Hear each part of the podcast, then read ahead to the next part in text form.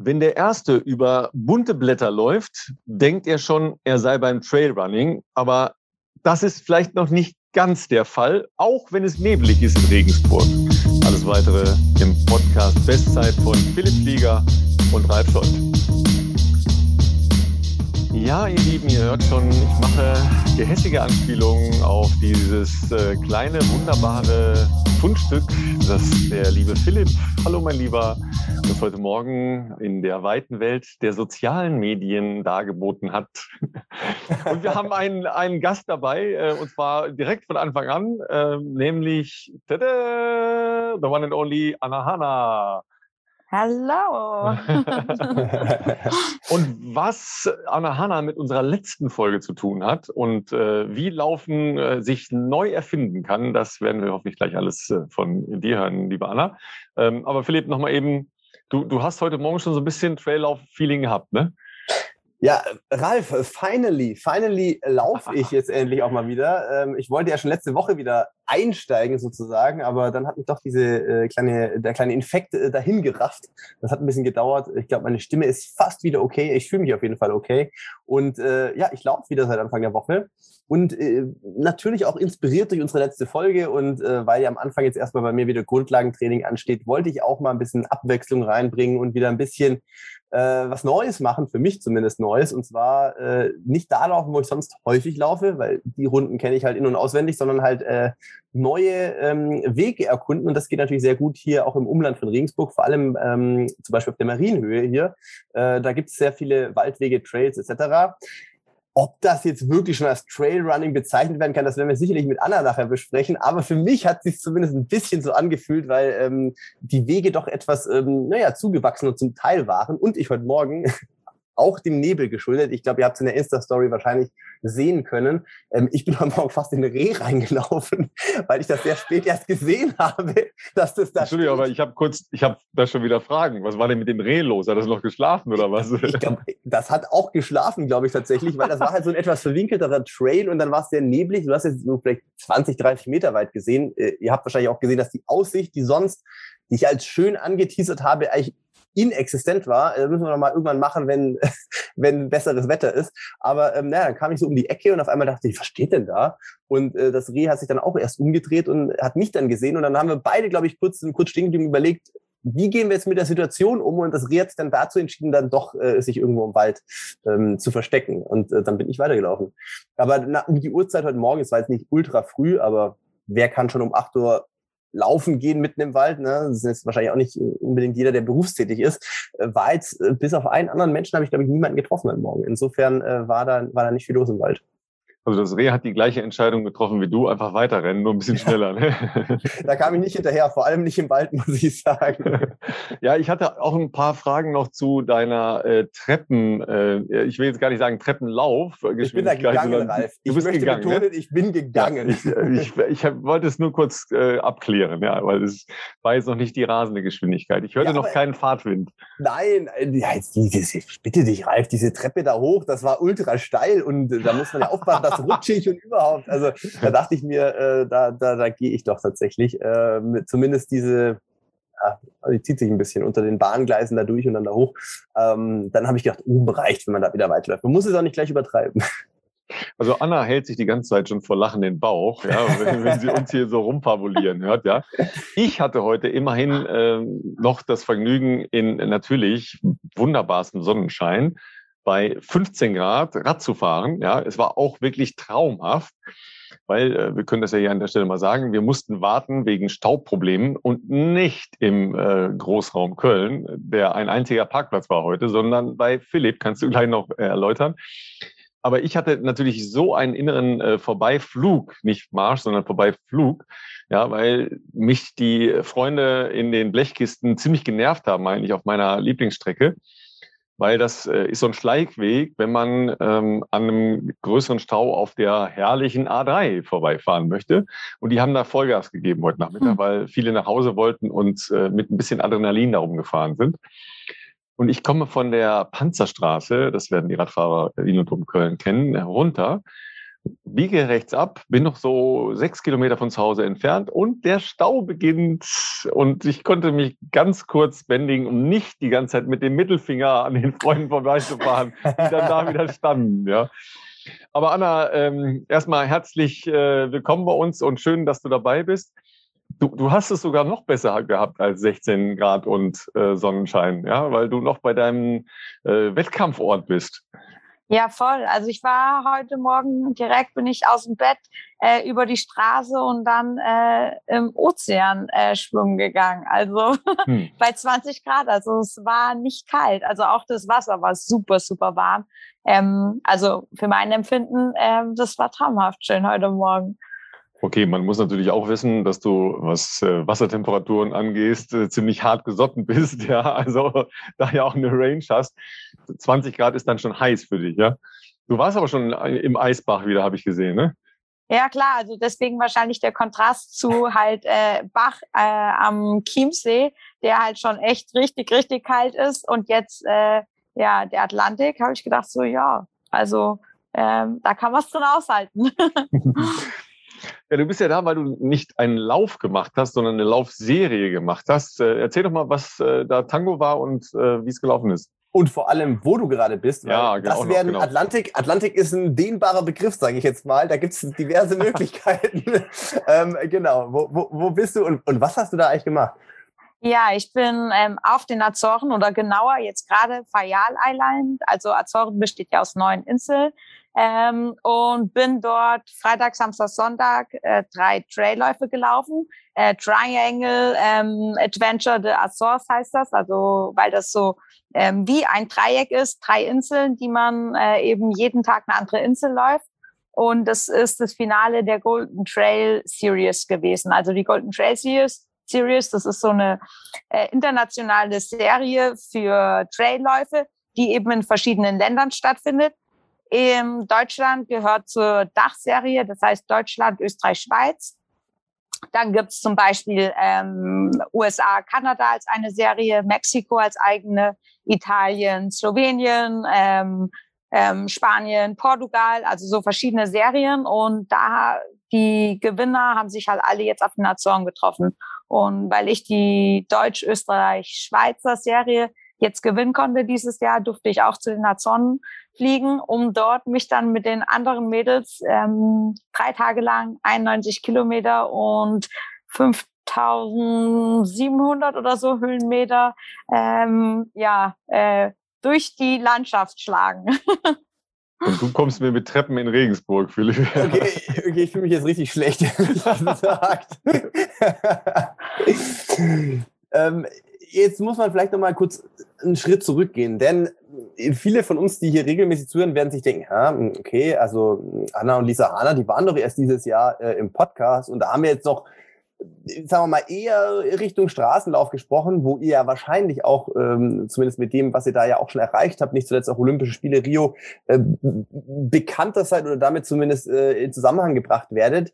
Ähm, ich denke, wer dich abonniert hat auf Instagram, wird jetzt auch über die letzten Wochen und Monate ja festgestellt haben, dass du vermehrt ein andere, ein, andere Formen oder andere Orte für Wettkämpfe dir ausgesucht hast. Äh, und zwar vermehrt äh, Trail und, man darf, glaube ich, auch Ultra sagen, das haben wir jetzt gelernt letzte Woche, alles, was länger wie ein Marathon ist, darf man schon als Ultra bezeichnen, auch wenn du schon gesagt hast, Anna, im Vorgespräch, in der Hardcore-Szene darf man eigentlich erst von Ultra sprechen, wenn es länger als 100 Kilometer ist. Da würde ich jetzt mal noch nicht so weit gehen, aber ähm, man hat sicherlich mitbekommen, dass du diesen Sommer und auch diesen Herbst äh, vermehrt Offroad äh, am Start warst. Und äh, wie kam es dazu?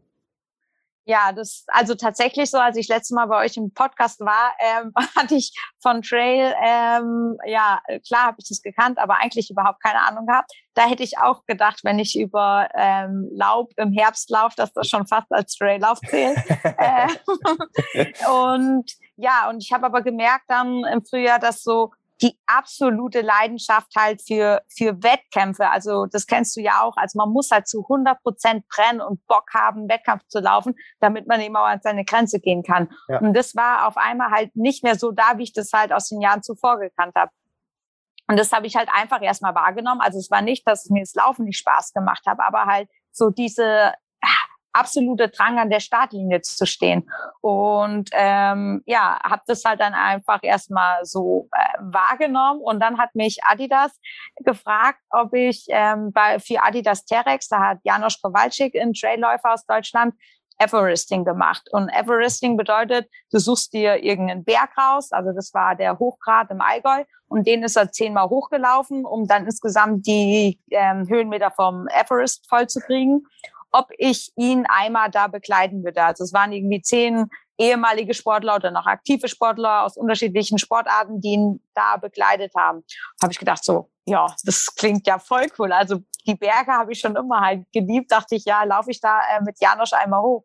Und das war echt so ein krasser Moment. Ich bin da mit ihm hochgelaufen und habe einfach nur gedacht, wie krass ist das denn? Also das hat mich so geflasht, so als wenn ich ich bezeichne das manchmal so, als wenn ich halt lange in einer Beziehung war und dann kommt halt jemand vorbei, der einen so, wow, was ist das? Also so komplett äh, ein Crush äh, auf irgendwas Neues haben, so komplett neu verliebt zu sein. Und ja, um dem bin ich dann nachgegangen. Und dann wurde ich, habe ich dort jemanden kennengelernt, der mich gefragt hat, ob ich halt äh, für die Kilian Jornet Stiftung selbst Quarter Everesting machen wollen würde was halt äh, ein Viertel von Mount Evering, äh, Everest ist, also 2200 Höhenmeter.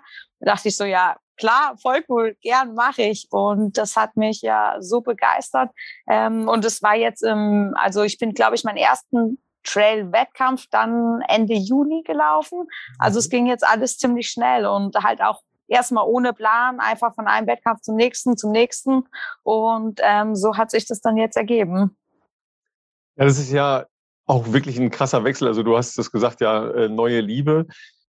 Weg von dieser ähm, Hatz nach Zeiten, nach äh, dieser Vergleichbarkeit, nach diesen äh, absoluten Messen, nach den äh, klassischen Strecken, nach der Normjagd, wie auch immer. Waren das alles so Punkte, die, die dich dann äh, frei gemacht haben und, und die dir Laufen jetzt wieder neu erlebbar gemacht haben? Nicht bewusst, würde ich sagen. Also es ist nicht so, dass ich gedacht habe, so, boah, mich äh, engt das ein, wenn ich halt immer nach einer Zeit laufe. Ähm, und jetzt aber rückblickend oder jetzt das, was ich halt jetzt so genieße, wahrscheinlich schon. Eben, dass ich auch ganz oft dann halt jetzt einfach ohne Uhr an Berg gehe und halt einfach lauf und halt einfach, ja, das ist halt beim Traillauf, auch jetzt zum Beispiel bei dem einen Wettkampf, hieß es halt, es sind 30,9 Kilometer die längst, die letzte Etappe, äh, bis eben zwei Minuten vorm Start. Und dann meint dann der Announcer so, oh, äh, ist, also hat gerade die Info bekommen, das sind heute keine 30,9, sondern 35,1 Kilometer. Und denkt so, ja, das wird beim Straßenlauf halt nicht passieren, dass auf einmal jemand halt an Marathon einfach nochmal vier Kilometer dranhängt. Also aber und, das ist und halt, wenn, dann ist was ganz, ganz schief gelaufen. Ja, das ganz stimmt, tolle. Ja. Das stimmt. Und so halt, dass man sich halt, also dass es halt da mehr darum geht, halt dann ähm, gegen die anderen zu laufen, als halt irgendeiner Zeit nachzurennen, weil man die halt, weil es nicht vergleichbar ist, weil die Bedingungen halt immer komplett anders sind. Ähm, ja. So, dann kommst du auf, auf so eine Insel, also ne, jetzt auf drei Inseln, um genau zu sein, und äh, hast das noch nie gesehen, wie es lang geht was nimmst du mit? Was, hast, was ziehst du für Schuhe an, ohne zu wissen, was jetzt wirklich auf dich zukommt? Äh, wie viel zu trinken, wie viel zu essen? Äh, Gibt es Verpflegungsstationen, Zuschauer? Äh, Gibt es einen Pulk? Was, was macht man da alles? Ich habe überhaupt keine Ahnung. Steigeisen, ich habe mich, I don't know. ja, das ist, äh, also ich sehe mich gerade voll in dir wieder. Also genau die Fragen hatte ich anfangs auch. Also danke, halt danke, überhaupt danke. keine Ahnung. auch so, wo ich gedacht habe, wie, wie teile ich mir überhaupt so einen Wettkampf ein? Also wenn es halt, es gibt ja, es ist ja kein, also Berglauf, das verwechseln viele, so Berglauf, klassischer Berglauf ist ja nochmal was komplett anderes, weil da geht's halt einfach nur hoch. Aber halt beim Traillaufen hat man halt auch Downhill-Passagen. Und wie, also ist Downhill dann Erholung? Also wie beim äh, Radfahren, äh, also Rennradfahren, naja, da rollt man runter. Aber wer schon mal Mountainbike Downhill gefahren ist, weiß, dass da halt der Puls genauso hoch ist wie beim Hochfahren. Also ja gut, ist aber, das, das, halt das eine ist aber Belastung, das andere ist Angst. ähm, ja, das spielt aber tatsächlich da auch rein. Also die äh, neuronale oder kognitive Anstrengung äh, beim Downhill-Laufen, also wenn man dann den Puls vergleicht, ist der nur beim nur minimal tiefer als beim Hochlaufen. Und das muss man sich dann halt auch bewusst werden. Und da habe ich halt auch erstmal Rennen gebraucht, um so Gefühl dafür zu kriegen, wie pace ich mich eigentlich während so eines Wettkampfs. Und das, was ich halt anfangs gedacht hätte, dass ich halt Downhill laufen, ähm, weil woher, dass ich da halt irgendwie ähm, deutlich Abstriche machen muss oder eben halt schlechter bin äh, im Vergleich zu den anderen, habe ich festgestellt, dass ich das halt da ich so ein Wettkampfmensch bin, ähm, im Wettkampf hinbekommen, halt einfach den Kopf auszuschalten und dann halt einfach also das wurde mir halt gesagt, direkte Linie laufen. Also du äh, schaust nicht so, wo kann man am besten den Fuß hinsetzen, sondern du läufst so, wie es am schnellsten nach unten geht und vertraust drauf, dass der Fuß schon äh, genügend Halt findet. Und je schneller man läuft, desto kürzer ist der Bodenkontakt und desto sicherer ist es, dass wenn man mal wegknickt, dass man den nächsten Schritt schon setzen kann, bevor man tatsächlich umknickt. Also das klingt trotzdem jetzt erstmal so von außen betrachtet schräg und so, dass man sich erstmal überwinden muss. Ne? Das ist so wie mit den Skiern, naja, Fahrlinie ist immer richtig, ne? aber auch schneller. Ne? Also, und was ist, wenn es anfängt zu rutschen? Ne? Weil die meisten Leute haben ja das Was ist, wenn Problem. Ne? Also die, die antizipieren ja äh, Fail, ja, äh, oder Umknicken, was du gerade gesagt hast, ja, oder Sturz oder Wegrutschen oder was auch immer dass du das so aushalten kannst, finde ich schon beachtlich, ja. Vor allem mit dem Hintergrund, mit dem Hintergrund, wo, wo Anna ja herkommt, nämlich Straßenlauf. Also, wo, wo ich jetzt überlege, okay, Profi-Straßenlauf ist ja in aller Regel, wenn wir jetzt von großen Marathons sprechen, von quasi fast gefegten Straßen, einer Ideallinie, die angezeichnet ist, äh, normalerweise vielleicht Tempomachern, die man hat, äh, Fahrradbegleitern, keine Ahnung, whatever.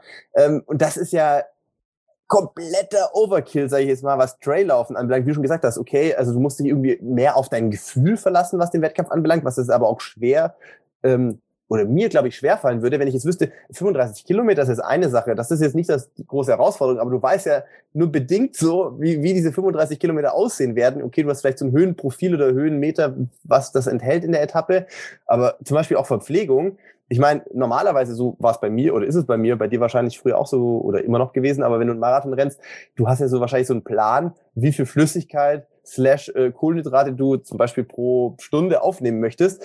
Gibt es da regelmäßige Verpflegungsstationen bei so einem Trail äh, Wettkampf oder musst du selber das mitnehmen? Ich meine, ihr lauft ja meistens mit so einem, mit so einem Trinkwesten, glaube ich auch, wenn ich das richtig gesehen habe. Äh, vielleicht sind auch Gels noch mit drin. Wie, wie sieht sowas aus? Also, ja. Ja, also man hat schon mal, es gibt eine Pflichtausrüstung, äh, die okay. wird halt vorher veröffentlicht, die wird auch kontrolliert. Und da ist halt zum einen also äh, Flüssigkeit dabei und dann aber halt auch Regenjacke, manchmal auch Stirnlampe, manchmal auch äh, lange Hose, manchmal Handschuhe. Stirnlampe? Ja. Das ist ja schon der Hammer für heißt das. Ausschlusskriterium für Ralf hier. Oder Flaschenöffner mit Beleuchtung. ja, so ungefähr. Ähm, dann Rettungsdecke ist immer dabei, äh, also Pfeife, ähm, Handy Handy mit Notfallnummer eingespeichert, mhm. ähm, Tape, Bandagen, je nachdem. Also da kriegt man echt immer eine richtige Liste, die man dann halt immer abhaken muss, was aber auch tatsächlich halt super notwendig ist. Also ja. jeder, der schon mal in den Bergen war, weiß halt, wie da von jetzt auf gleich halt einfach äh, die Temperatur ähm, ja fallen kann. Und mit den Getränken oder Ernährung ist tatsächlich ein Ding, was ich lernen durfte, weil ich habe mir halt auch gedacht, als ich dann halt ähm, zum Beispiel Chiemgau Trail Marathon-Distanz ist das halt 45 Kilometer. Es hat auch 2800 Höhenmeter, aber das habe ich halt im Kopf erstmal halt so gedacht, so naja, 45 Kilometer ist jetzt nicht weit entfernt von 42. Was ich aber nicht beachtet habe, dass meine Belastungszeit ja viel, viel länger ist, aufgrund, dass es kein Asphalt ist und mhm. dass es mhm. doch die Höhenmeter sind und dann halt auch gemerkt habe, dann es gab halt die erste Verpflegungsstation, also ich hatte zwei Flaschen dabei. Ähm, die erste Verpflegungsstation habe ich dann halt einfach ausgelassen und dachte schon so, na ja, dann hole ich mir halt dann bei der zweiten. Und dann war aber halt dann ähm, einer Belastung von zweieinhalb Stunden dazwischen halt keine Verpflegungsstation, wo ich dann halt einfach gemerkt habe, wie krass am Limit ich war. Und dann ist es halt, man muss dann auch äh, ist auch oft bei der Pflichtausrüstung halt ein Becher, weil im Gegensatz zum Straßenlauf ähm, wird dort halt das Wasser aus Kanistern ausgeschenkt, aber damit mhm. halt kein Müll produziert wird, hat jeder seinen eigenen Becher dabei. Ähm, und dann habe ich mir tatsächlich dann am Bachlauf dann halt vom Boden dann Wasser geholt und habe dort halt drei äh, Becher Wasser am Boden halt getrunken, ähm, ja, um mich zu verpflegen. Und das ist halt beim Traillauf, ja, das ist mal, es ist, es gibt Verpflegungsstationen, ähm, aber man nimmt auch eigenes Zeug mit. Und es ist auch wie jetzt, wurde dann angegeben, ähm, es gibt zwei Verpflegungsstationen. Die erste hieß es erst nach zehn Kilometern, dann kam die erste halt nach 14 Kilometer. Also da muss man sich halt immer drauf einstellen, dass es halt vielleicht doch nicht ganz genau so ist. Genau. ja. An der Stelle, Philipp fängt übrigens Longrun an. Ne? Also wenn man nicht mehr so genau weiß, wie lange es noch geht. ich wollte gerade sagen, das ist, ich finde das extrem spannend. Also letzte Woche schon, aber auch jetzt hier so, so Einblicke zu bekommen in so eine für mich sehr fremde, aber durchaus spannende Szene zu bekommen, weil es so konträr ist zu dem, wie wir Sport kennen, kannten, wie auch immer man das bezeichnen will. Egal, ob du von einer Bahn kommst, wo ja auf die zehntel Sekunden teilweise Durchgangszeiten wichtig waren früher, dann irgendwie Straße, das ist ja auch alles durchgetaktet, durchgetimt, Verpflegung, jede fünf Kilometer etc. Und da ist halt so, ja gut, kann 35 Kilometer sein, vielleicht ist auch 39, Verpflegung bei 10 oder vielleicht auch bei 14. Es ist halt so random und das finde ich aber irgendwie spannend, weil du musst irgendwie mental natürlich, wenn du in so einen Wettkampf gehst, ja auch eine gewisse ein Mehr an, ich sag jetzt mal, Flexibilität mitbringen. Äh, weiß nicht, habt ihr so ein Notfallgel immer noch mit dabei wahrscheinlich irgendwie so, falls man dann doch denkt, oh, es wird mir zu lang bis zur nächsten äh, Verpflegung oder äh, ja, also man durch? Man würde ja nicht alles laufen können, oder? Wahrscheinlich muss man auch mal oder Ge ja, genau. Also ähm, es gibt, also das ist so ein, äh, habe ich festgestellt, scheinbar ein Running Gag. Also wenn Trailläufer sagen, ja, ja, das ist laufbar, dann heißt es so, ja, okay, du brauchst halt vielleicht kein Steigeisen oder so oder kein Klettergurt. Da, da ich, aber gesagt, laufbar ja. ist was ganz anderes. ähm, ähm, also wie zum Beispiel jetzt bei der ersten Etappe waren dann die letzten dreieinhalb Kilometer 1100 Höhenmeter. Und das ist halt, das ist halt, schwierig also quasi schon kraxeln so ein bisschen halt. Und ähm, da kann man halt, also da läuft man aber, sobald es dann halt wieder irgendwie mal 20 Meter halt etwas flacher ist, läuft man dann auch wieder. Aber dann muss man halt wieder halt so Power hiken oder halt kraxeln. Ähm, ja, das ist halt viel unrhythmischer als eben der Straßenlauf. Du, ja, oder manchmal ist der Untergrund halt einfach auch so. Es ging eine Wie also Wiese die halt nur aus so Höckern oder Hügeln bestand mhm. und Löchern. Also so richtige, wo halt äh, die Kühe reingetreten waren. Also wo ich gedacht habe, boah, also als Wanderer, du würdest nie über die, also ich wusste gar nicht, also wie soll man da drüber laufen? Und dann im Wettkampf läuft man dann halt einer und dann ist ein Läufer vor mir, ist halt in so ein Loch rein und hat dann seinen Schuh verloren, weil das halt so, der Schlamm halt so hoch war. Ähm, ja, das gehört dann aber halt auch irgendwie dazu. Und aber was vielleicht noch äh, also interessant ist zu sagen, also dass es aber trotzdem auch viele Trailläufer gibt, die dann halt genau ihren, also entweder genau nach Puls laufen, also komplett mhm. und sich dadurch pacen oder auch im kompletten auch ähm, wissen, okay, jede Stunde nehme ich so und so viel Gramm Kohlenhydrate zu mir und halt je nachdem, wie dann halt die Bedingungen sind, äh, ist das halt dann in der Stunde halt mal so und so viele Kilometer oder äh, mal mehr Kilometer, aber es ist schon so, dass da auch ganz viele halt so sehr, sehr ähm, ja, ich sag mal, wissenschaftlich daran gehen oder halt zahlenorientiert, ja. Da gleich eine Frage zur Verpflegung, einfach weil ich es auch spannend finde. Ähm, und das Gute ist, wenn man einen eigenen Podcast hat, dann kann man ja auch solche Fragen direkt hier stellen. Ähm, wenn ich jetzt überlege, du hast gesagt, es gibt oft so Wasserkanister bei den Verpflegungspunkten. Ich meine, so eine Trinkblase in diesen Rucksäcken, ich habe keine Ahnung, wie viel da reinpasst, 250 oder 500 Milliliter pro, pro Ding vielleicht, würde ich jetzt mal tippen, ich habe keinen Plan. Ähm, das heißt, das wird ja wahrscheinlich nicht reichen für einen ganzen Wettkampf. Das heißt, äh, habt ihr dann schon eure, sag ich mal, Spezialmischung, herstellerunabhängig, in diesen äh, Trinkblasen drin? Oder äh, sagt ihr, in den Trinkblasen ist nur Wasser drin und ich nehme Gels, weil Gels man wahrscheinlich in diesen Rucksack leichter mitführen kann und ich trinke Wasser für die Flüssigkeit und nehme die Gels, wenn du sagst zum Beispiel Kohlenhydrate pro Stunde, ich weiß nicht, pro, pro Stunde brauche ich ein Gel, zwei Gels, keine Ahnung, äh, und trinke nur Wasser und das Wasser kann ich ja easy refillen sozusagen bei den äh, Verpflegungspunkten. Ja, das ist unterschiedlich. Also ich habe immer in meinen, äh, halt Morton habe ich ja auch auf der Straße halt gehabt, habe ich jetzt ja. am Traillauf. Und da halt gibt's auch unterschiedliche Größen, aber meist halt 500 Milliliter auf jeder Seite, also jede okay. Flask, jede Flasche. Ja. Ähm, und wenn die dann halt, also äh, leer sind, dann, dabei? Ähm, nee, dann habe ich Gels dabei. Ah. Also weil ich okay. äh, komme mit dem äh, Wasser halt äh, und halt Pulver vom Magen deutlich besser zurecht. Mhm. Und deswegen ähm, steige ich dann halt auf äh, Gels und halt Wasser, was ich mir dann halt nachfülle, okay. um. Aber halt, dass ich eben nicht halt vier Stunden lang mich nur von Gels ernähren muss. Okay. Also weil dann, das ist auch was, vor allem auch wenn man halt wie jetzt drei Tage hintereinander läuft, ist mhm. es halt mhm. auch immer eine Frage, dass der, dass der Magen da halt auch mitmacht. Weil auch die Lust halt drauf, dir das immer reinzuziehen, Richtig. nur drei Tage hintereinander. Ja, man braucht halt extrem viel Energie. Ähm, und das, wenn das dann halt überwiegend aus aus Gels äh, kommt, also das kennen dann halt die äh, Triathleten, die Ironmans halt natürlich noch mehr, dass man da halt auch ähm, ja den Magen trainieren muss, dass er damit überhaupt fertig wird. Mhm, mh. Auf der anderen Seite ähm, ist natürlich bei dir ja eigentlich naheliegend, dass du ein bisschen vorkochst oder äh, in dem Fall vorbackst und äh, noch ein paar selbst, selbstgemachte Riegel im äh, Rucksack drin hast. Ähm, ich kann äh, aus der ähm, Beobachtung und aus der Szene der, der Triathleten natürlich äh, schon sehr lustige Sachen berichten. Ja, also im Profifeld, jetzt nicht äh, bei den Age-Groupern, da, da passieren die absurdesten Dinge, die ihr euch vorstellen könnt. Aber im Profifeld habe ich schon gesehen, ein ganzes, eine ganze Oberrohr-Satteltasche, ja, mit gesalzenen Kartoffeln. ja, also ich meine, das muss man ja dann auch in der Belastung, also auf dem Rad dann logischerweise, ja, aber in der Belastung ja trotzdem irgendwie essen und runterkriegen, ja.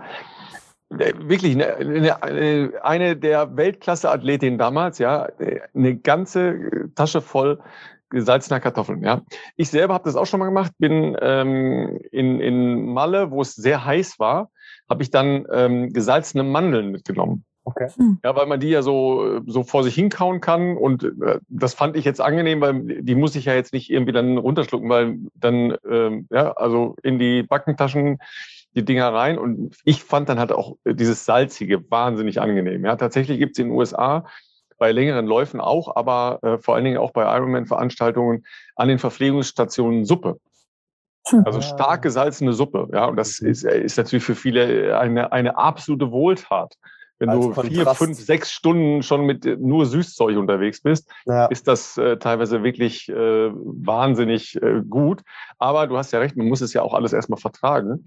Äh, plus, wie regenerierst denn du? Äh, du hast ja schon angedeutet äh, in unserem kleinen Vorgespräch, dass das auch eine Herausforderung war, weil drei Inseln, äh, Moment, ihr seid wahrscheinlich nicht rüber geschwommen, aber was, was passiert da dann nach so einem Ding und wie kommt man dann am nächsten Tag überhaupt wieder in die Schuhe? Ja, das Wichtigste ist also sofort, also wenn man ins Ziel kam, da stand dann natürlich auch Essen und obwohl ich ein total süßer äh, kulinarisch gesehen Mensch bin, war natürlich das, äh, wenn ich mich halt da Stunden dann nur von Gels und äh, Morten ernährt habe, bin ich dann halt auch gleich zu dem ähm, äh, Erdnüssen und äh, Käse halt irgendwas salziges. Das heißt Essen, Essen, Essen, damit man halt direkt schon mal wieder Energie hat. Und dann ging's halt dann mit dem Bus ähm, dann zur Fähre und dann ist man zur Fähre, mit der Fähre dann auf die nächste Insel ähm, gefahren und dann dort mit dem Bus dann halt zum Hotel und dann waren wir halt dann um 22 Uhr beim Abendessen und das ist dann halt verrückt. Also das ist halt ein super, super langer Tag und man hat halt bis dato halt noch nicht die Möglichkeit gehabt, irgendwie mal irgendwo zu sitzen und halt die Beine hochzulegen. Ähm, und dann auch bei dem Essen. Also ich habe mich jetzt die drei Tage während des Wettkampfs, also halt natürlich im Wettkampf von Morten ernährt und außerhalb des Wettkampfs fast nur von Kartoffeln, Salz und Olivenöl. Ähm, es liegt hm. auch daran, dass es halt ähm, zwar vorher auch so gefragt wurde, was für Essensrichtungen es gibt und ich ähm, mich vegetarisch ernähre, und vegetarisch in dem Fall dann halt einfach war, dass man Beilagen gegessen hat. Und das heißt, für mich hieß es dann, aber das ist ja, also Kohlenhydrate brauche ich ja in dem Moment. Ähm, aber da war ich dann schon jetzt froh, dass nach den drei Tagen, äh, dass ich dann halt auch mal irgendwie wieder was anderes als Kartoffeln, Salz und Olivenöl zu mir nehmen konnte. Aber das ist echt, also bei so einem Etappenrennen darf man keinen Hunger kriegen. Mhm. Also, weil das kennt Philipp wahrscheinlich auch, dass du also nach dem Wettkampf ja so nachbrennst. Also dass du dann halt am Abend richtig Hunger hast, am nächsten Tag, obwohl du, wenn du dich dann nicht bewegst, halt richtig, richtig Hunger hast. Und das ja. darf halt nicht sein, weil du ja da wieder auf halt äh, äh, bei deinem Belastungslimit bist. Das heißt halt einfach essen, essen, essen, essen, ähm, damit man dann halt direkt am Morgen vom Wettkampf halt nicht richtig viel essen muss, damit man halt nicht den Magen wieder so voll hat. Also deswegen halt immer so nach dem Wettkampf Speicher wieder füllen und am Morgen dann halt wieder ganz normal Wettkampfvorbereitung, halt essen, Wettkampf laufen, wieder essen. Also so, so sah der Tag die letzten drei Tage aus. Wie früh wird denn gestartet? Das ist ja auch so eine Frage, wie viel, also in, in Bezug auf die Regeneration, kannst du dann so halbwegs äh, normal schlafen, sage ich mal, und normal frühstücken oder geht das schon wieder mitten in der Nacht äh, los, um zum Wettkampfstartpunkt überhaupt zu kommen? ähm, unterschiedlich. Also jetzt bei den, also oft sind so die äh, Läufe, dass die halt so, keine Ahnung, auch um sieben gestartet werden, halt die Marathons, ähm, die Trail-Marathons. Jetzt hier auf den Azoren, äh, dadurch, dass wir manchmal morgens äh, dann halt auch noch mit der Fähre gefahren sind, je nachdem, auf welcher Insel wir übernachtet haben, ähm, war jetzt der zweite Wettkampf, hieß es, dass es um 11 Uhr Start ist. Was äh, human ist. Mhm. Ähm, und um 11 Uhr saßen noch alle Athleten im Bus und wir hatten noch 40 Minuten Busfahrt vor uns. okay, also das Einzige, also was mir jetzt ein gutes, ja, das Einzige, was mir jetzt ein gutes Gefühl gibt, ist, dass wir alle in dem Bus sitzen und die ja. den Wettkampf nicht ohne uns starten werden. Und dann waren wir dann halt um 11.45 Uhr da und dann hieß es ja, okay, um 12 Uhr ist dann Start. Aber das ist dann halt auch aus dem Bus raus, sich fertig machen, nochmal auf Toilette gehen. Ähm, das Warm-up hat man dann halt noch fünf Minuten übrig, sich halt warm zu machen. Und ähm, vor allem bei der Etappe ging es dann halt nach 500 Meter anlaufen, dann halt einfach zwei Kilometer Downhill. Also die Etappe hat mit einem Downhill gestartet. Und das ist halt ja, da darf man halt nicht so viel nachdenken, ähm, sondern sagen, okay, das wird schon funktionieren, sich warm machen und äh, ja, mit dieser Lockerheit dann auch in den Wettkampf reingehen. Sag mal, ähm, weil du ja eben äh, eine ganze Menge Sachen aufgezählt hast, die normale Menschen zum Campingurlaub mitnehmen, inklusive äh, Hauszelt, äh, Campingkocher etc. pp. Wie viel Kilo hast denn du da an dir, wenn du losläufst? Man versucht das schon zu minimieren. Also da habe ich mir ganz viele Tipps bei erfahrenen Trailläufern geholt, dass halt, wenn eine ähm, Hose verlangt wird, dann nehme ich halt einfach eine ähm, halt eine dicke Strumpfhose mit, weil also die ist halt noch dünner als eine Tight. Äh, wenn Handschuhe verlangt werden, nehme ich halt medizinische Handschuhe, weil die halt ähm, kleiner sind. Handy gibt's halt auch so ein Mini-Handy, was halt, oh, das ist halt das muss ich fünf Zentimeter vielleicht groß und halt drei Zentimeter breit, aber was funktioniert. Ähm, also um halt einfach tatsächlich das Gewicht einfach zu minimieren. Ähm, aber allein dann halt ja das Trinken, was ich mit habe, ist ja schon mal ein Liter ähm, und dann Gels. Also da ja, da trägt man schon ein bisschen was mit sich. Ja, weil das kommt ja einfach mal noch oben drauf. Ne? Also laufen mit Gewichtsweste. Das ist die nächste Einheit morgen, Philipp. Ich kann mir ganz schwer nur vorstellen, äh, mit so einem, also muss ich jetzt hier wieder mich outen. Ich bin absoluter Laie. Ich habe noch nie einen Trinkrucksack aufgehabt. Ich bin noch nie mit einem Trinkrucksack gelaufen. Ich habe keinen Plan. Aber äh, gefährliches Halbwissen, sage ich jetzt mal, ich stelle es mir komisch vor, mit sowas auf dem Rücken zu laufen, wenn ich es nicht kenne. Aber ich du hast wahrscheinlich natürlich auch im Training und so das ausprobiert und getestet und so weiter. Ist das so stramm dran? Hat das so ein, so ein wahrscheinlich so ein Gurt unten nochmal, dass man das gar nicht so groß merkt beim Laufen, wenn das Gewicht natürlich auch dementsprechend versucht wird zu reduzieren? Oder ist das schon ein komisches Laufgefühl zu dem, wie wir es sonst kennen? Weil äh, wenn du einen Marathon gerannt bist, dann hast du einen Top angehabt und irgendwie eine Short oder so und und und äh, und das war's halt. Ne? Das, das, so ist man halt Wettkampf gelaufen. Und jetzt hast du wahrscheinlich, würde ich jetzt mal sagen, jetzt vielleicht auf den Azoren nicht, aber sonst, wenn es vielleicht in den, in den Alpen ist, dann hast du wahrscheinlich am Start vielleicht auch, wenn es morgens auch noch ist und kalt, dann hast du wahrscheinlich ein Singlet an, drunter ein Top, wahrscheinlich Armlinge, Handschuhe, weiß ich nicht, vielleicht ein Stirnband, vielleicht auch nicht, Sonnenbrille vielleicht auch nicht, weiß ich nicht, eine Short, weil man hat ja wahrscheinlich schon so ein bisschen, nicht Zwiebelprinzip, aber man hat ja Möglichkeiten, sich äh, auf verschiedene Witterungsbedingungen vorzubereiten oder unterm Laufen die auch leicht abzulegen wahrscheinlich. Und so mit einer Weste zu rennen, stelle ich mir jetzt erstmal schon ein bisschen komisch vor. Wird sich wahrscheinlich schon anders anfühlen, oder? Ja, total. Also es ist witzig, dass du das sagst. Also ich weiß, dass ich vor meinem ersten Trail-Wettkampf dann, also als ich dann halt so äh, gesagt habe, okay, ich melde mich halt einfach mal an, wollte mich halt auch, habe mich dort angemeldet und also so ganz normal, was ich halt sonst nicht kenne, halt wirklich per Internet und habe gedacht so, ich möchte nicht, dass jemand halt irgendwie mir vorher Fragen stellt oder mitbekommt, dass ich da laufe, so ähm, melde mich da an, genau, und dann kriege ich dann halt einen Tag äh, vom äh, dem Wettkampf dann eine Mail vom Veranstalter, ach, er freut sich so, dass ich da bin und er hat mich schon angekündigt, ich soll doch irgendwie zur Presse äh, äh, Pressegespräch am äh, Tag vorher dann kommen. Ich das ist dachte, so schwierig. Ja, das, das hat ja schon mal geklappt, ne? Das hat ja schon mal super Wenn man einen gewissen Namen hat, ist das so schwierig, sowas zu machen wie ganz früher, wo wir mal noch kleiner waren. Einfach so just for fun was Neues ausprobieren. Das ist fast nicht mehr möglich. Ich bin gespannt. Ja, ja. Ähm, und dann hab, da habe ich dann halt natürlich auch gedacht, okay, jetzt probiere ich das mal, wie das ist, mit Weste zu laufen. Ähm, und habe mir dann für den, äh, ich hatte halt nicht mehr viel Zeit, aber dann gedacht, okay, für den Dauerlauf ziehe ich halt einfach mal irgendwie, ich wollte 25 Kilometer, aber halt recht flach zu Hause laufen, ziehe ich eine Weste an. Nach 200 Metern habe ich die ins Gebüsch gelegt, habe gedacht, die hole ich mir dann äh, nach dem Lauf wieder.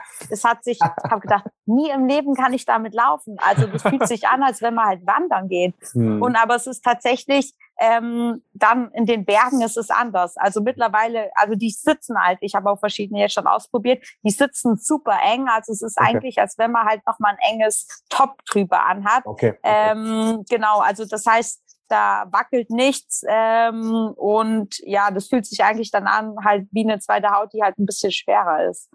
Es, es, klappert nur Messer, Gabel und äh, Licht, was man so dabei hat, ein bisschen. Seil und Haken. Genau. Hängematte. also das, das klingt ja alles schon, schon wirklich so äh, super äh, anders und, und spannend. Ja, äh, Ich kann mir jetzt schon vorstellen, dass du da einfach so viel an ganz andere Dinge denken musst, dass man gar nicht mehr so ans Laufen denkt, ja, sondern das macht man einfach so, so wie du sonst halt täglich trainierst. Weil ja auch die, die Frequenz der Wettkämpfe, die du jetzt gemacht hast, ja eine ganz andere ist, als wenn du sonst zwei Marathons im Jahr machen würdest. Ja, total. Also das, was ich äh, gemerkt habe, also zum einen zu der Frequenz, die ich jetzt gelaufen bin, hängt auch natürlich damit zusammen, dass ich halt jetzt keinen Masterplan hatte zu Beginn des Jahres, sondern halt mich äh, schon ein bisschen hab treiben lassen ähm, und halt dann selbst überrascht war, wie gut der Körper das alles mitmacht. Und aber es tatsächlich so ist, dass man sich von so einem Traillauf viel, viel schneller erholt als von einem Straßenmarathon. Also weil beim Straßen Frage, äh, warum? Weil du beim Straßenmarathon ähm, 42 Kilometer lang immer genau dieselbe Muskulatur beanspruchst. Also es ist halt immer derselbe Schlag auf dieselbe Muskulatur. Du veränderst nicht deine Schrittlänge, im also besten Fall natürlich.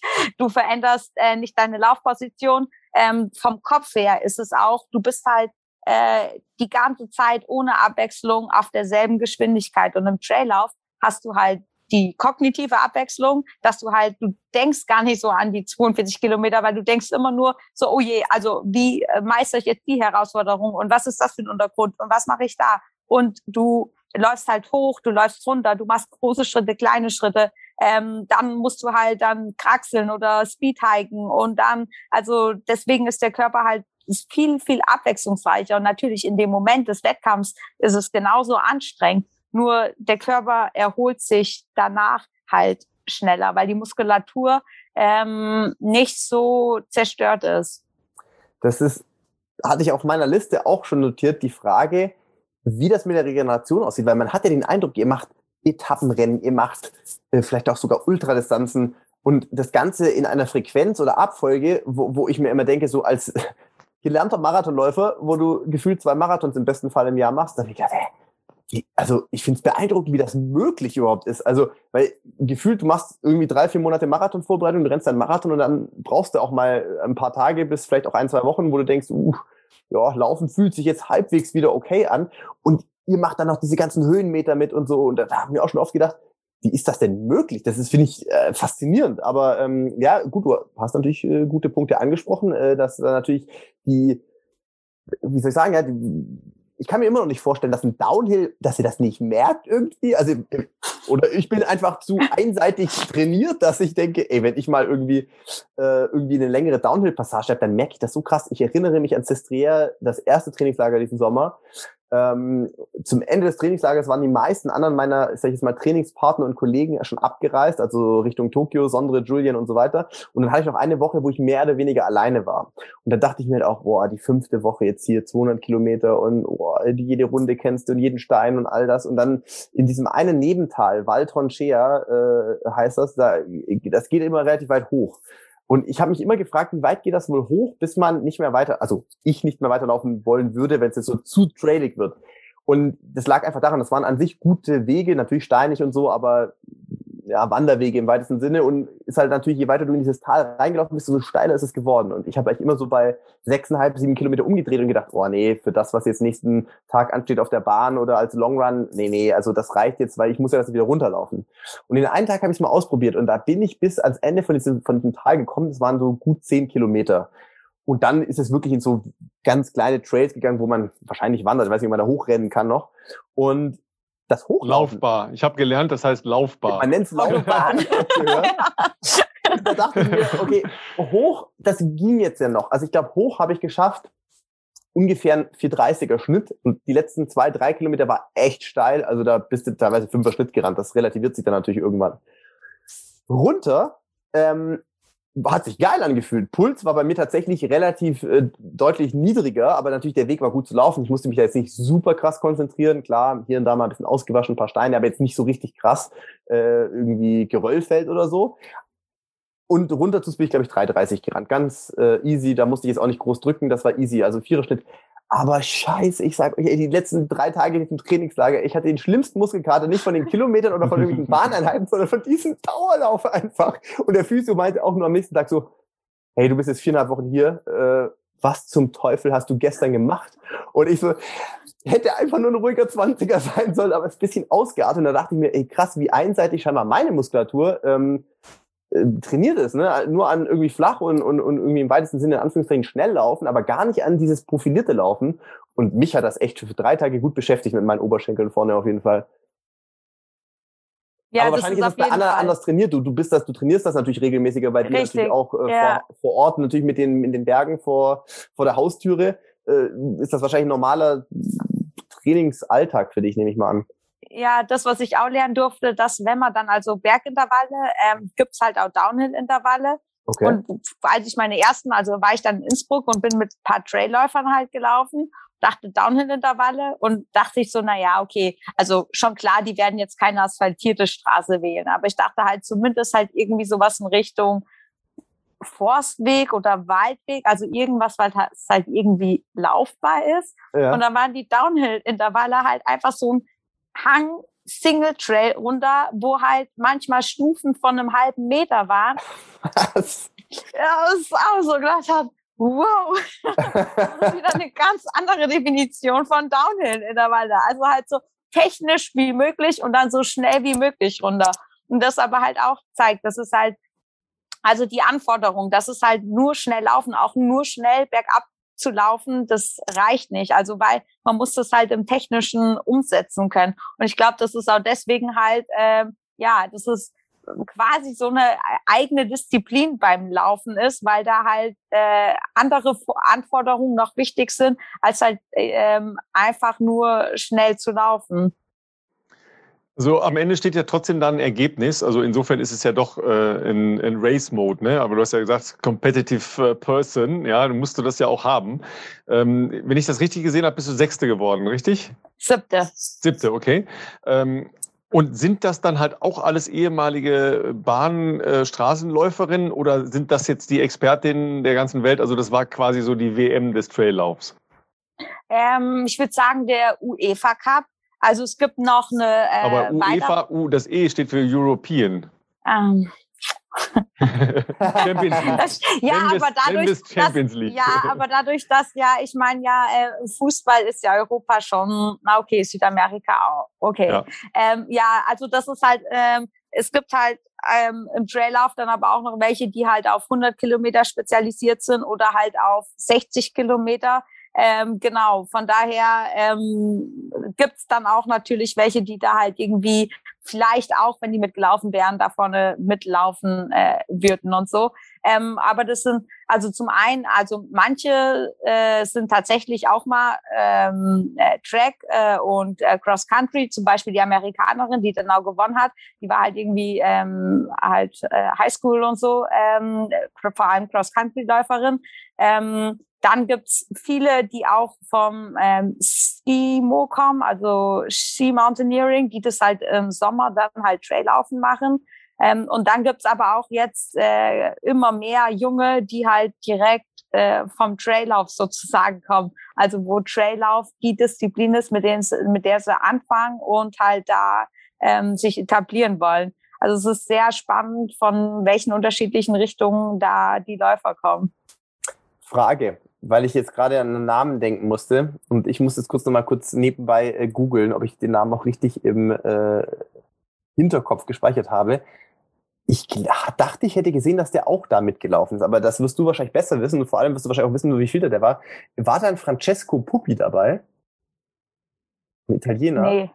Nein, glaub ah, okay, nicht. Dann, dann liegt das vielleicht noch, der hat irgendwie, glaub, die Hand gebrochen oder so, weil er mal bei einem Downhill gestürzt ist und äh, deshalb äh, sehr unglücklich gelandet ist, weil der ist auch ein Trailläufer. Ich dachte, der hat ja auch nur diese Golden Trails. Ach, dann ist der El, El Hierro vielleicht gelaufen. Ah, das kann sein, ja. Das war, das war das jetzt zeitgleich irgendwie? Oder der, so? Nee, das war eine Woche vorher. Ah, ja, okay, okay, das kann sein. Ähm, das, das war nur, ich hab, muss gestehen, ich bin jetzt nicht so in der Traillauf-Szene ganz so firm, zumindest was die internationalen Leute anbelangt, aber ähm, den Namen, auf den bin ich deshalb gestoßen, weil zum einen äh, der Jonas Fischer, der mit mir hier im Trainingslager in Sestria war, ähm, der ist sehr aktiv auf Strava und guckt natürlich auch immer, wenn er irgendwo Neues ist, ähm, egal ob er Rad fährt oder läuft, nach verschiedenen Segmenten. Ralf wird mir hier bald Segmentkiller, Jesus. Da gucken genau, wir alle, so da geht. gucken wir alle, die, die seriös trainieren, weil, you know, if it's ah. not on Strava, it's not real. Genau, deswegen muss von mir auch definitiv mehr Strava-Content kommen. Aber es war auf jeden Fall so, es ist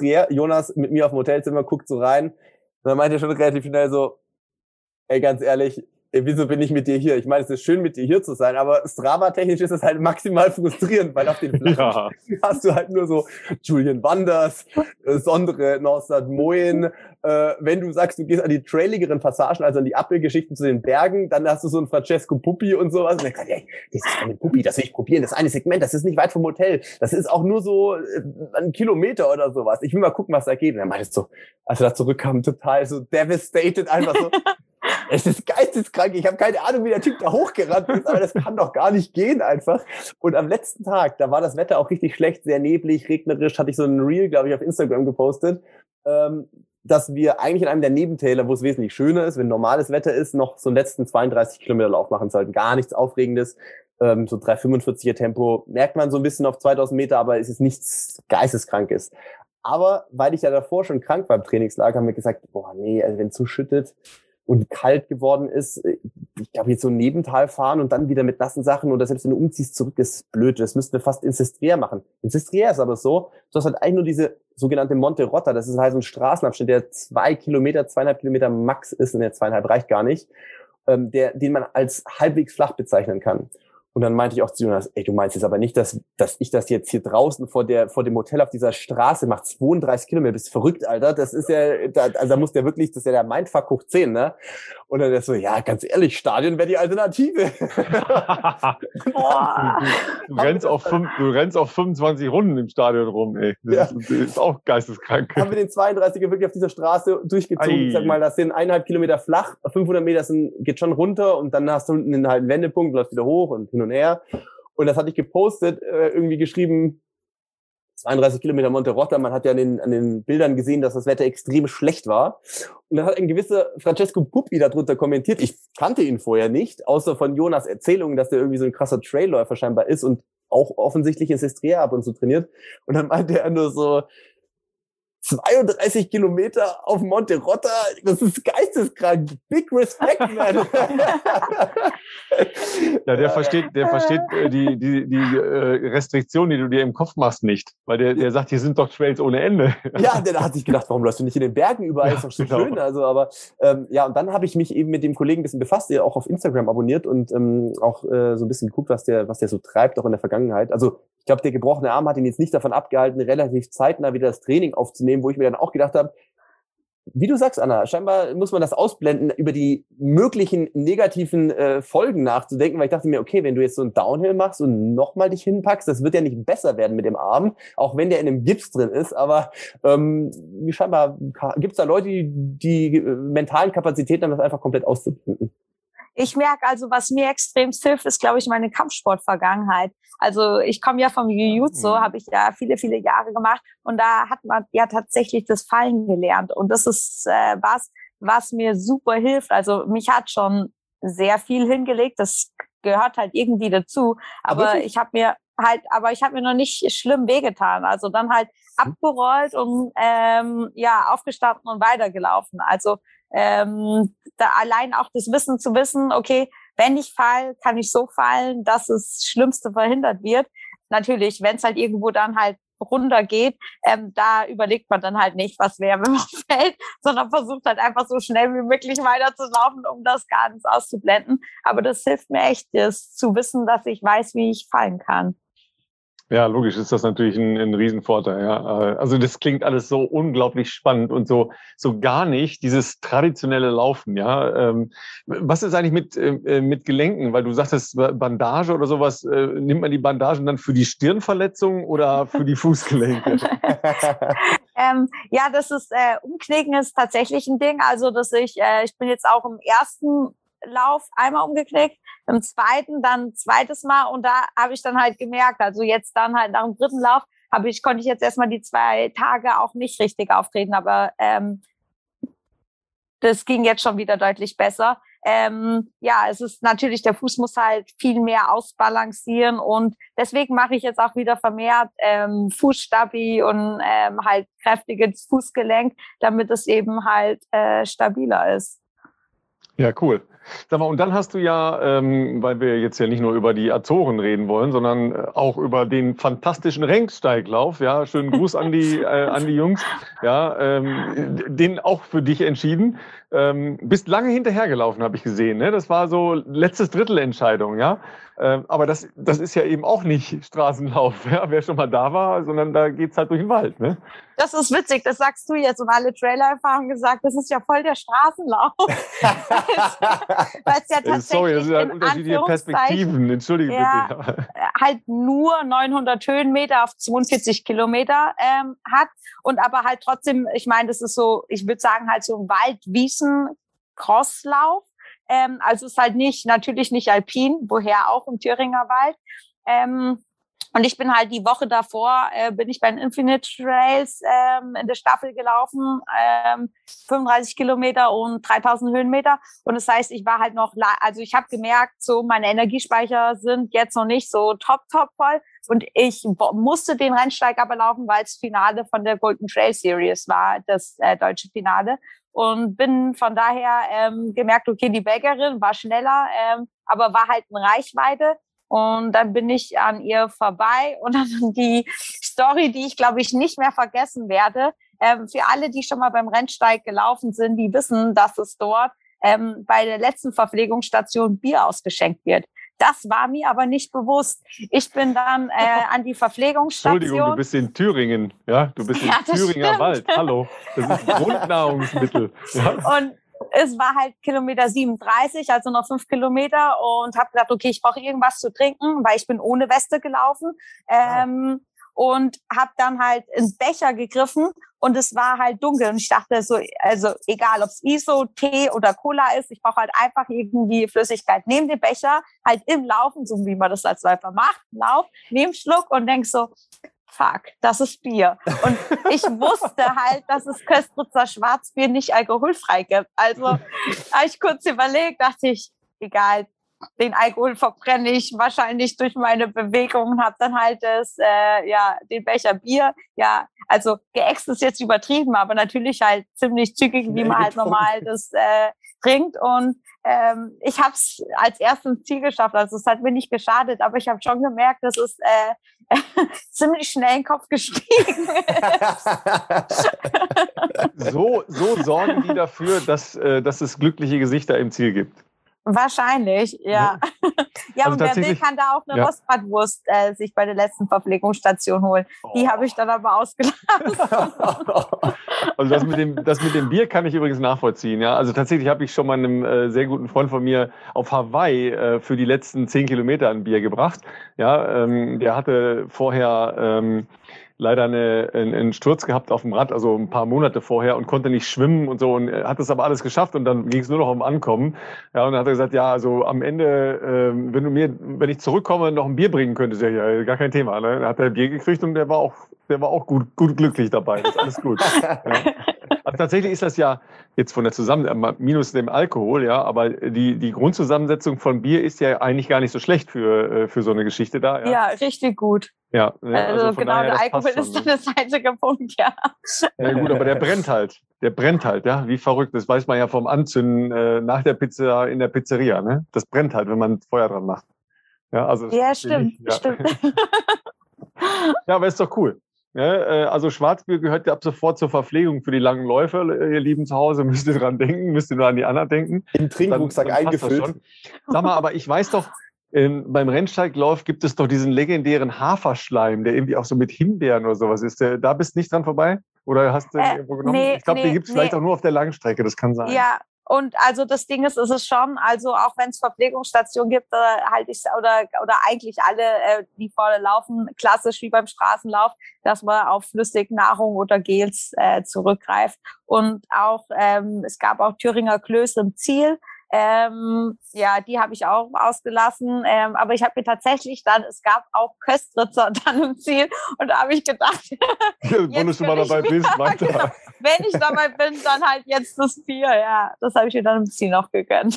Ja. Also du, du ähm, kochst ja viel und backst ja viel. Das äh, kann man ja auf äh, eurer ähm, Insta-Seite und auf eurer eigenen Seite alles äh, bewundern. Ja, ich habe ja auch schon vieles davon versucht äh, nachzuahmen. Ist alles äh, großartig, wenn man es denn kann und einigermaßen hinkriegt. Ähm, aber so, äh, du bist jetzt nicht antialkoholisch, du hast gesagt, okay, vegetarisch, aber nicht antialkoholisch oder zu streng mit dir im, im normalen Leben. Und da ist noch was mit Schokolade, glaube ich, ne?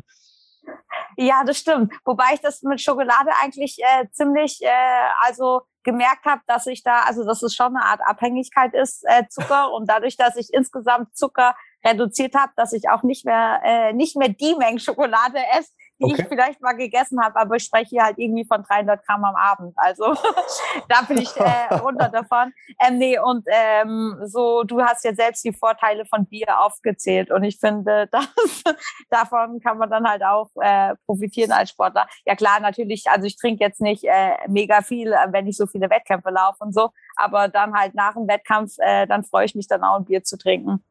Ja, ähm, das ist ja auch in Bayern, wo du lebst, äh, Grundnahrungsmittel völlig überraschend ja, und gehört ja äh, eigentlich zum, zum normalen äh, Abendessen spätestens, also spätestens zum Abendessen dazu, ja. Du, es gab früher, also ich weiß nicht, wie das in Chiemgau ist, aber da schätze ich die Situation fast noch, äh, noch ein bisschen krasser ein als hier in Regensburg. Als ich noch studiert habe, ich bin mir nicht sicher, ob es das immer noch gibt. Ich kenne auch das ein oder andere bayerische Unternehmen hier in der Umgebung, wo auch diverse Leute arbeiten, die ich kenne. Da gab es früher klassischerweise immer einen Bierautomaten, also wo du halt auch nach der, von mir aus ersten Vorlesung am Morgen äh, theoretisch da hingehen konntest und dir erstmal ein Bier rausholen. Und das gab es auch in den Unternehmen. Da war es nicht ungewöhnlich, dass man um halb elf gesagt hat, ja, machen wir Brotzeit und äh, trinken halt einen Hefeweizen dazu, so. Und da dachte ich mir auch am Anfang, ja, weiß nicht, so in Baden-Württemberg, wo ich jetzt herkomme, ist es kulturell, glaube ich, jetzt nicht so äh, integriert, sage ich jetzt mal, im normalen Arbeitsalltag. Aber ja gut, andere Länder, andere Sitten. Also kann man sich natürlich dran gewöhnen. Ist aber leider in den letzten Jahren natürlich auch ein bisschen, ähm, wie soll ich sagen, äh, rückläufig gewesen beim ein oder anderen Unternehmen hier. Also ja, aber das, was ich auch festgestellt habe, also dass wenn ich tatsächlich dann mal halt irgendwie Biergarten dann äh, gefragt hat, ob sie auch alkoholfrei haben, ähm, haben die mich angeguckt und haben gesagt, ja, äh, Radler steht doch da. Und ich dachte, okay, alles klar. Also von daher hat sich das bei mir auch schon relativiert. Also äh, wenn man alkoholfrei in Bayern trinken will, dann trinkt man Radler. Also tatsächlich gibt's ja ähm, bei einem äh, sehr schönen kleinen Triathlonverein, äh, bei Rapid Ramirez, das ist in meiner Heimat, äh, im nördlichen Ruhrgebiet, ja, jedes Jahr den legendären Beer Run. Ja, da musst du eine bestimmte Menge an Alkohol trinken und eine bestimmte äh, Kilometeranzahl äh, hinlegen. Ja, und das mit dem Alkohol ist nicht so ganz ohne, weil du musst es ja halt auch trinken. Ja, also äh, und drin behalten natürlich. Ja, also wie lang ist das?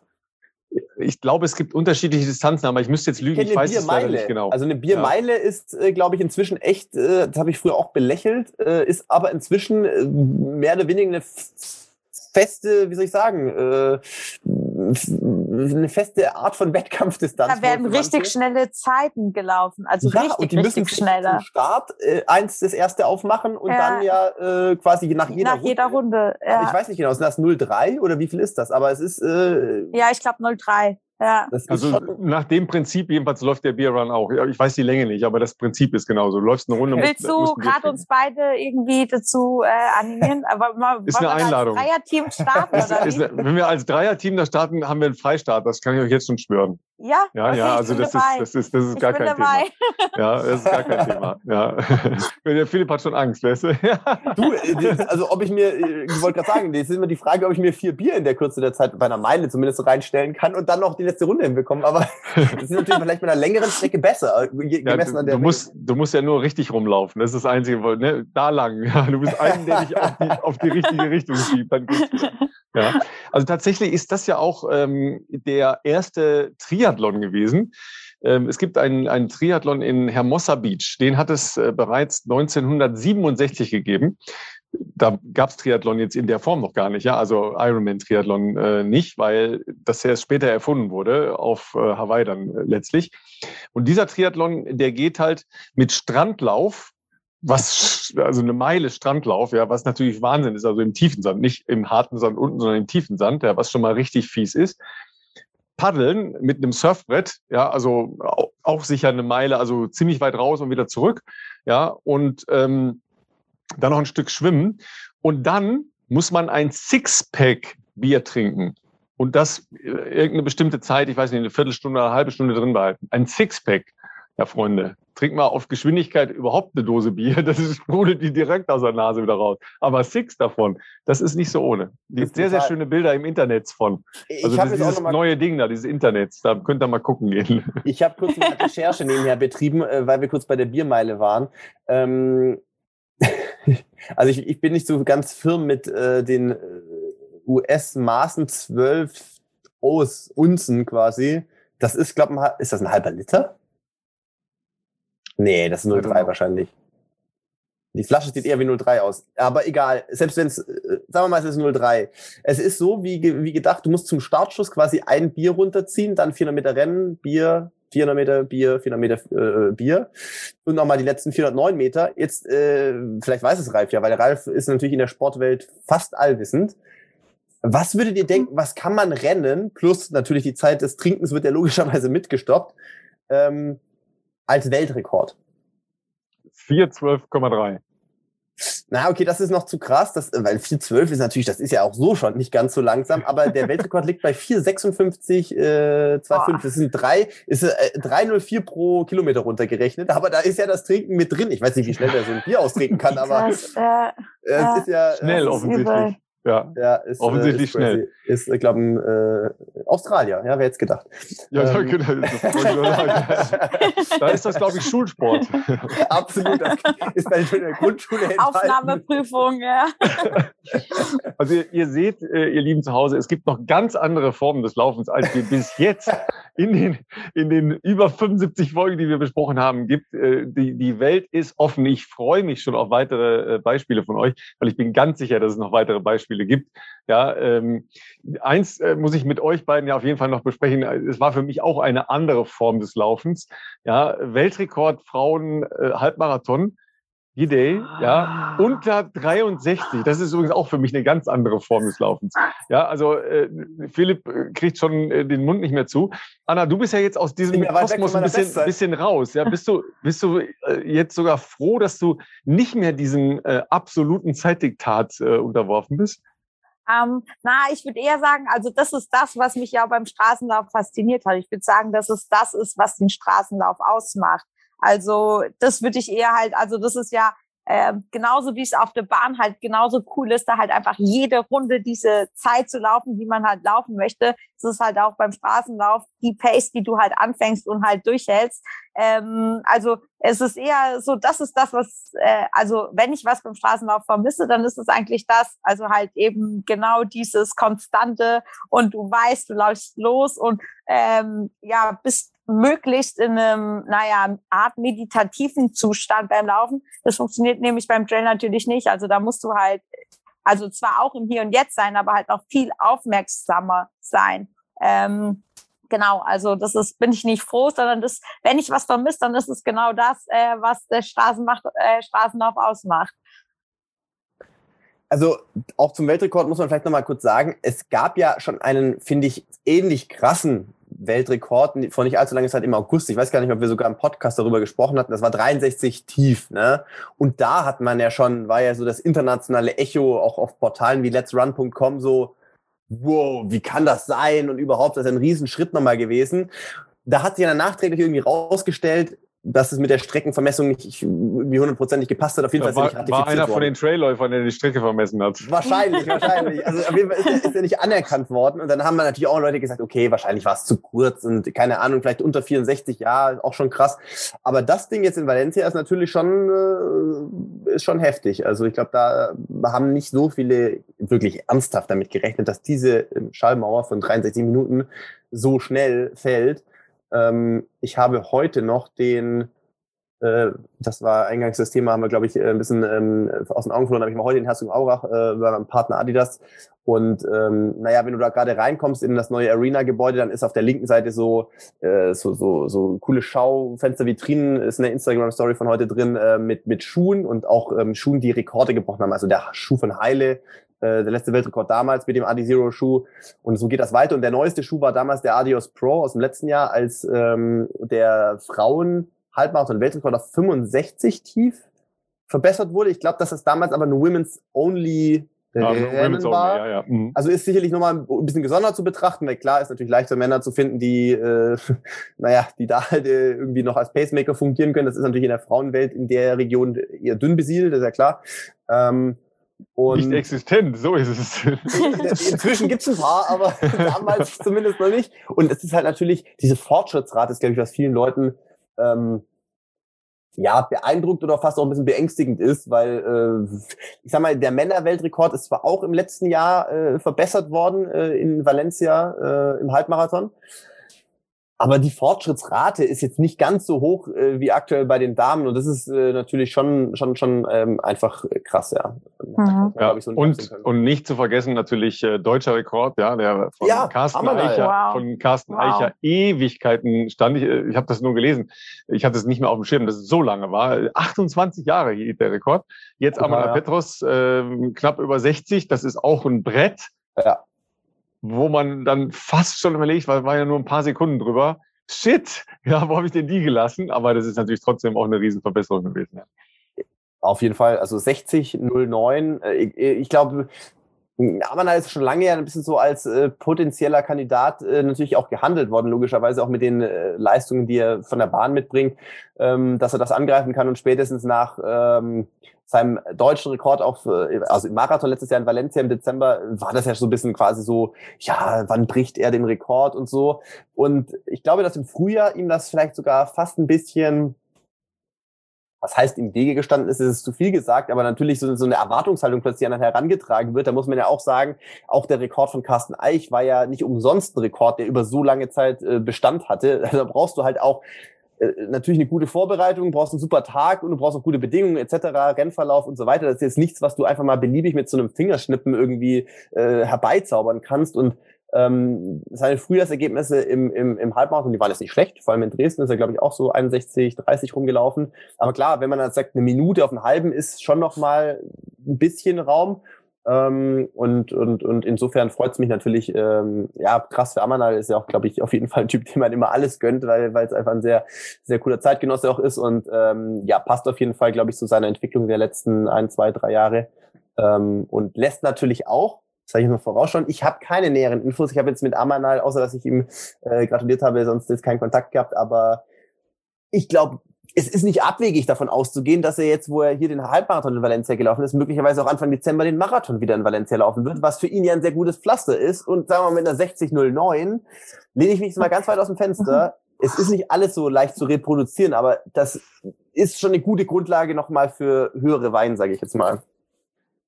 Ja, da rechnet ihr natürlich ganz quicklebendig hoch und wisst genau, was da möglich wäre. Aber wenn es so einfach wäre, dann könnte es jeder, kann aber nicht.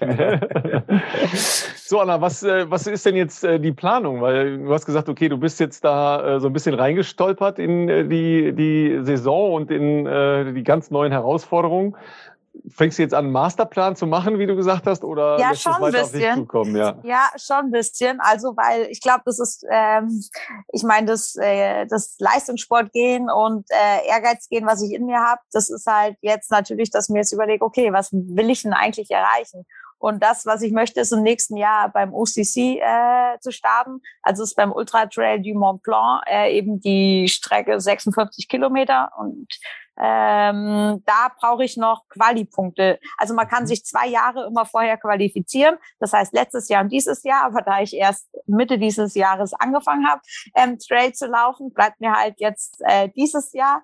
Und äh, von daher werde ich jetzt schnell regenerieren und dann an meinem Geburtstag am 20. November auf Madeira nochmal in Marathon, Trail-Marathon laufen, mhm. mir dort die notwendigen Quali-Punkte holen und dann, das ist dann, denke ich mal, das wichtigste Rennen für mich nächstes Jahr beim Ultra Trail du Mont Blanc, den OCC zu laufen. Also das ist so für die Straßenläufer, die sich überhaupt nicht im Trail-Bereich auskennen, das ist quasi so ähm, der New York Marathon von der Strahlkraft so ähm, im Trail-Bereich.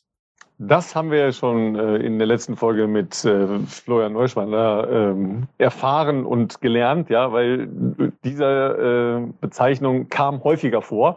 Und wir so, ja, muss wohl ein muss, muss wohl, ein krasses Event schickes, sein. Muss wohl ein schickes Rennen am Mont Blanc sein. Ja. Wieso? Ja. Soll ganz schick sein, I don't know. Ja, aber ja, wir haben es jetzt verstanden, Anna. Danke nochmal. Ja. Wir haben eine Menge, wir haben eine Menge ganz neu verstanden und ganz neu gelernt äh, von, von Trailrunning und von deiner, äh, wie soll ich sagen, äh, zweiten Karriere. Ähm, willst du denn jetzt nochmal Straße laufen oder nicht? Oder egal oder weißt du noch nicht? Ja, also das glaube ich, was ich gemerkt habe, weil das war das, was ich als erstes immer als Reaktion bekommen habe, so äh, oh, bist du jetzt Trailläuferin oder bist du jetzt keine Straßenläuferin mehr, wo ich gemerkt habe, dass es mir wichtig ist oder dass es irgendwie cool wäre, das ähm, halt Laufen erstmal als Laufen zu sehen. Und das hat jetzt gerade gesagt letzte Woche. Ach, das ist ja cool. Also, genau also weil jetzt gerade sehe ich cool. mich als Läuferin, die halt äh, Trail-Wettkämpfe läuft. Und ähm, aber natürlich äh, ist mein, also laufe ich auch noch super gern, mache ich auch noch Intervalle auf der Straße. Und ich äh, würde auch auf keinen Fall ausschließen, dass ich nicht sage, ich habe auch, äh, vielleicht habe ich auch noch mal Bock, meine Marathon-Bestzeit äh, auf der Straße anzugreifen. Ich meine, ich bin die, ähm, ja, also da passiert halt gerade so viel auf der Straße. Und ich glaube, dass das Traillaufen halt ja ähm, mich auch in vielen Bereichen stärker macht. Und das natürlich muss ich das dann halt transportieren dann auf die Straße. Aber das wäre halt auch super reizvoll. Und da halt irgendwie die ganze Lauf-Community vielleicht mehr so zusammenzubringen und nicht so in Schubladen denken. Ja, ja, ja. ähm, ja zu stecken. Ja, wir haben gelernt, Trail-Intervallläufe äh, sind was völlig anderes als das, was wir schnöden geradeausläufer oder besser gesagt, ihr Profi geradeausläufer so unter äh, Intervallläufen versteht. Ja, ähm, ich verstehe ja unter Intervalllauf, wenn ich mal ein bisschen schneller mache. Ja, reicht mir schon. Ja. Ich habe übrigens gestern äh, einen Trailrun nach meiner Definition gemacht. Ja, also das heißt, es waren Blätter unter meinen Füßen. Ja, also es war es war Waldbaden. Es war gar nicht Laufen, es war Waldbaden. Ja, aber es war total nett, weil es war schon wieder total geiles Wetter. Philipp, das mit dem Wetter, sorry, aber es ist halt leider so. Ja, ähm, und das Bild, was ihr heute gesehen habt bei mir, war das Bild von gestern. Und ich habe vor allen Dingen total viele Leute getroffen, ja, weil das, das ist halt so eine klassische Strecke um die alte Ruderstrecke in, in Köln in der Nähe von der Sporthochschule. Und äh, Jens Ennepan habe ich getroffen, ja, ähm, der auch noch äh, eine unserer Folgen mit äh, den Top Ten äh, absolut eine der meisten Downloads und, äh, und Streams ist, ja. Ähm, wobei wir, wir laufen jetzt auf die erste Zehntausender Folge zu mit äh, dem Race Recap von, von Berlin. Da war ja auch eine Menge dabei. Ne? Ich habe mir Mühe gegeben, es spannend zu machen. Ja, absolut.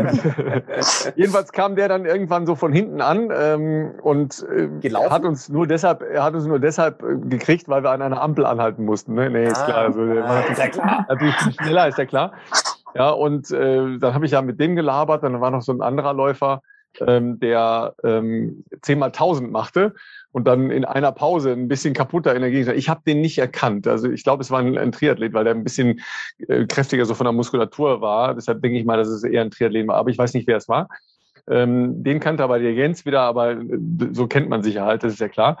Und äh, ganz besonders lustig war, man muss halt zweimal über diese Ampel drüber, die sehr lange rot ist, ja. Die ist ja. eigentlich mitten im Wald, aber es ist halt eine Querstraße, da muss man halt anhalten. Ja. Diese Ampel hat bis zu viereinhalb Minuten rot.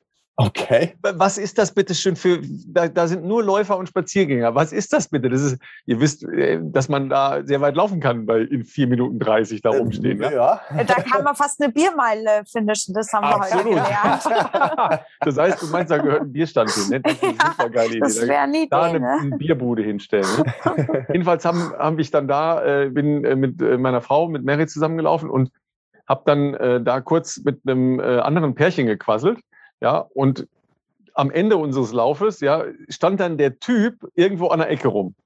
Und ich dann so, ja, ey, was ist denn jetzt los hier, ja? Ja, ähm, meine Frau läuft noch ein bisschen länger als ich. Ne? Und dann äh, sagt Mary so, sag mal, du quatscht hier auch jeden im Wald an. Sie hatte das gar nicht gemerkt, dass derselbe war. Ich so, sag mal, was ist also wir waren noch langsam unterwegs. Es waren so viele Leute, zu viele Eindrücke, ja, und ähm, kognitive Herausforderungen im Erkennen von Menschen. Und wir hatten aber auch äh, ganz schön Höhenmeter, bestimmt Drei? 70 Zentimeter.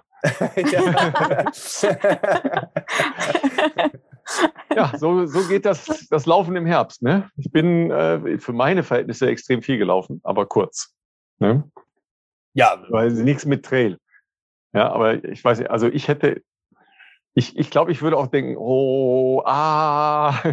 Bist du nicht jetzt hier demnächst in Incel? Hast du nicht gesagt, du bist in Incel morgen? Nee, ja, bin ich, äh, habe ich aber doch äh, Planungsänderung. Ah, ja. schade, weil Incel, der hätte direkt hier bei Flo vorbeischauen können und ein paar Trails hier mal. Und auch bei mir. Und also du, um nach Incel zu kommen, musst du erstmal an mir vorbei. Ja, das, das ist, also äh, okay, ist, jetzt gerade bin ich auf einer Zorn, aber. Ja, genau, das ist, alles, das ist alles richtig, aber dafür habe ich viel zu viel Angst davor, dass ihr sagt, komm, geh mit mir laufen.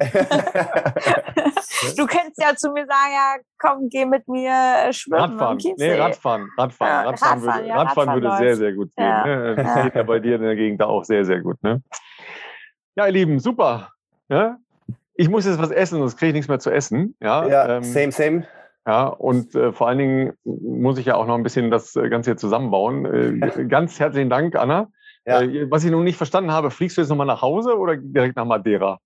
Nee, erst nochmal nach Hause, genau. Und dann in drei Wochen äh, geht es dann äh, nach Madeira. Wieder portugiesische Insel. Ja, ja. sehr schön, sehr schön. Mhm. Bestimmt also, auch wettertechnisch ein Hauch besser als Köln Ich habe irgendwo gelesen, irgendwie genau, ich habe irgendwo gelesen, irgendwie ewiger Frühling oder ewiger Sommer, irgendwie sowas hat die Insel. Also ich glaube auch nicht unter 20 Grad. Klingt, also klingt für eine Winterherausforderung wie gemalt. Ne? Ja, schon. ja. ja. Ja, super nett äh, für die ganz neuen, ganz neuen Eindrücke und die, die, eine ganz spannende andere Welt des Laufens, ja. Und äh, mir gefällt ja äh, eure Definition. Ich bin, ich bin einfach Läufer, ja, egal wie der Untergrund aussieht oder egal was die Strecke bringt, ja. Ähm, und der Philipp will ja auch noch Triathlet werden, aber der weiß es noch nicht. Also in den, in den nächsten zehn Jahren dann äh, vielleicht, möglicherweise, muss ich nochmal drüber nachdenken. Zehn Jahre gehen schnell rum. Da halte ich es für wahrscheinlicher, dass man mich doch auf Trails findet, als dass das mit dem Wasser hinhaut. Aber ähm, ja, man soll ja nie, nie sagen. ähm, Gute Lieben ja. zu Hause, nutzt das geile Wetter. Ähm, es ist noch sehr, sehr, sehr schön ja. beim Laufen, wenn man mal aus dem Nebel raus ist. Man muss nur hoch genug kommen. Das stimmt, das stimmt.